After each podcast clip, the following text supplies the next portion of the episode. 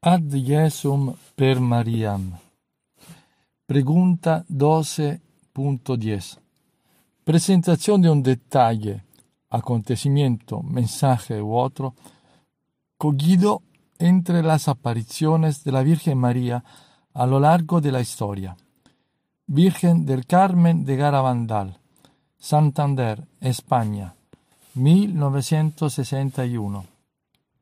Extracto del libro de Padre Justo Antonio Lofeudo, María, la Eucaristía y el final de los tiempos. Alabado sea Jesucristo. Intentaré hablar menos tiempo, menos espacio posible sobre la aparición, donde habría que hablar más. ¿Por qué? Porque a pesar que la Virgen es siempre una y es la misma, pero sobre todo en los dos últimos siglos aparece mucho, y siempre más en los últimos tiempos. Es verdad que cada vez que ella aparece, en cada lugar, en cada momento histórico, tiene una palabra, un mensaje por parte de Dios mismo, por mandato divino, y apoyada con su Hijo Jesucristo, que es apropiado sí para aquel tiempo. Ahora aquí hablamos de San Sebastián de Garabandal, de los años que va del 1961 a 1965. Pero sabemos ya que los hechos y los mensajes, la palabra vale para todo el hombre de todos los tiempos. Yo pero claro, decía que a pesar que tenemos mucha afición y mucha fe, por ejemplo, en la aparición de Fátima, de Lourdes, o hay muchas más, y conocemos bastantes, algunas, otras más, otras menos, a pesar que la Virgen ha aparecido centenares, más de 100 veces, y muchas veces, bueno, a pesar que sea reconocida oficialmente o no para la Iglesia, pero eso es otra historia. Decía que personalmente, por hechos personales, soy muy aficionado a esa Virgen de Garabandal. Son 3 años que cada año voy ir a esta pequeña aldea de la Cantabria, de España, del norte, cerca del Monte Cantábrico, del mar. Ha significado mucho hasta que hacerme mariano, porque no hay cristiano que también es mariano y no hay mariano que siempre lleva el camino a su Hijo, a Jesucristo. Decía que he estado 3 veces cada año y me he encontrado de maravilla, he leído muchas obras, he conocido testimonios oculares de aquellos hechos. Curiosamente, yo nací el 2 de febrero, que es uno de los misterios del Rosario, el misterio de gozo. Y la primera aparición aquí la tenemos el 2 de julio 1961, que es el día de la visitación de María a su prima Elisabetta. Curiosamente que ahora se ha cambiado el calendario litúrgico, pero es 2 de febrero. Además, yo nací el 2 de febrero. Y el 2 de febrero que está la fiesta de que te decía. Y nada, por eso hecho curioso de la edad de mi nacimiento, yo soy de Roma, y nada, estoy muy atado porque estuve en aquellos lugares, bueno. Pero habría mucho que contar, pero no lo haré. Solo me pararé en los 2 mensajes públicos, porque la Virgen ha hablado muchas veces en privado con las niñas, algunas cosas son secretos, algunas ellas la han contado porque no eran secretos, por boca de la Madre Celestial, y sobre todo 2 mensajes públicos, es decir, para toda la humanidad. Y porque en aquellos tiempos, aquellos acontecimientos que pasaron en aquellas fechas, 61, 65, eran verdaderamente prodigiosos. Eran milagros, eran fenómenos sobrenaturales increíbles, y eso fue lo que muchas veces hizo de atracción a la gente, que ya desde los primeros días iban a millares y millares de personas allá, en ese pequeño pueblo de 300 personas, muy pequeño, de la montaña de Santander, provincia de Santander. Pero a lo largo de los tiempos, y vemos que actualidad, que casi ahora, hoy lo podemos decir, después de 60 años, que casi tienen más importancia, más atame con el contenido de los mensajes. Por eso el tema, el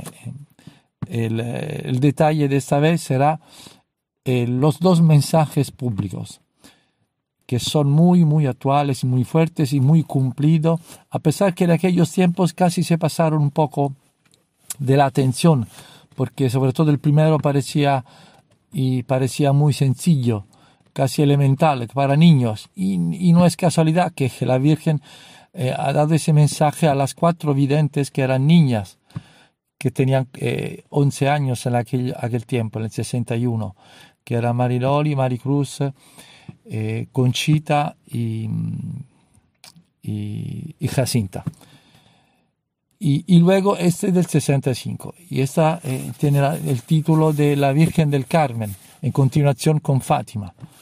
Y porque por eso cuando aparece aparte con el niño en el brazo, la Virgen María muy joven, adolescencial, un poco más mayores de esas pequeñas, de las chicas videntes, aparece con un escapulario que lleva en la mano derecha. Sabemos que es una señal, es un símbolo del Monte Carmelo y del escapulario, un signo de mariano, sobre todo, que lo llevan los marianos, los consagrados a María.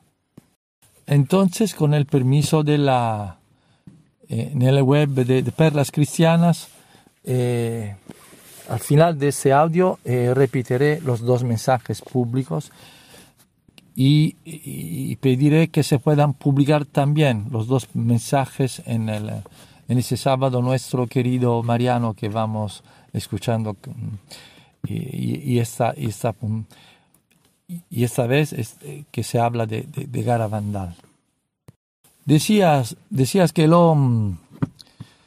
los hombres de iglesia de fe saben bien que a pesar de cuanto la atracción que dan los hechos prodigiosos, los milagros, que también pasaron allá en Garabandal, pero lo que tenemos que fijar sobre todo nosotros, y lo que estoy intentando hacer yo hace ya 2 años, es los mensajes, porque los mensajes es como una palabra de Dios, en el sentido, expresan la voluntad de Dios, expresa la voluntad del Hijo, de Jesucristo, y Jesucristo es Dios. Es como yo lo he cogido como un programa de vida, y tiene un resumen perfecto de la vida del cristiano. Se habla de los sacramentos, de la actitud de fe, de cómo rezar, de cómo vivir, de cómo comulgar, de cómo confesar los propios pecados, cómo tenemos que vivir a diario, son fundamental. Y tiene un idioma, un lenguaje tan sencillo, precisamente, justamente apropiado hasta niños, para que no podemos confundir. Cuando a la persona decimos, como decimos a un niño, que seas bueno, todo el mundo lo entiende. Bueno significa no hacer el mal. Y sabemos que Dios es el bien absoluto, el sumo bene. Y luego ya veremos en los mensajes. Bueno, curiosamente no quiero agregar más, porque tanta es la riqueza de esa aparición, que sí que no ha sido oficialmente reconocida, pero para los que irán aprofundizando, sobre todo el segundo mensaje, la Virgen, que está muy dolida para dar el segundo mensaje, ya lo escucharéis, que será el arcángel San Miguel, que ya sabemos el papel que tiene, ¿no? El arcángel, el soldado, el batallero, el que lucha contra el demonio y defiende la iglesia con la espada. Será el arcángel San Miguel que dará por parte de la Virgen, con la mediación del arcángel San Miguel, el segundo mensaje de octubre del 1965, que dirá unas palabras muy críticas, muy fuertes contra algunos pastores. Os invito a no escandalizar, porque el rol, el papel que tenemos dentro de la iglesia, que sea un sencillo fiel o un cura o obispo o más, eso no significa que podemos ser pecadores y ir fuera del camino que Dios nos indica para nosotros. Y pensamos a la responsabilidad de los pastores, que nos podemos desviar. Y cuanto más daño, cuanta más responsabilidad para los pastores. Y lo que aquel tiempo parecía imposible, casi blasfemo pensarlo, que podían existir sacerdotes, obispos y cardenales que iban por el camino de la perdición trayendo muchas más almas, ahora lamentablemente es ya crónica, se ve que esto está pasando y pasa. Y entonces ya vemos la carga fuertísima que tiene de profecía esta aparición. Repito, no me voy a fijar mucho en cada parte de esos dos mensajes, que sería muy, muy ancho estar a profundizar. Por eso, justamente, Padre Lofeudo, en su libro, más que contar tanto los hechos, da, claro, sí, una panorámica histórica y ambiental de lo que pasó en aquellos años, pero separa mucho, con muchas hojas, para abrir el contenido teológico, doctrinal de cada frase de esos dos mensajes públicos que la Virgen, repito, da a toda la humanidad, para todos los hombres.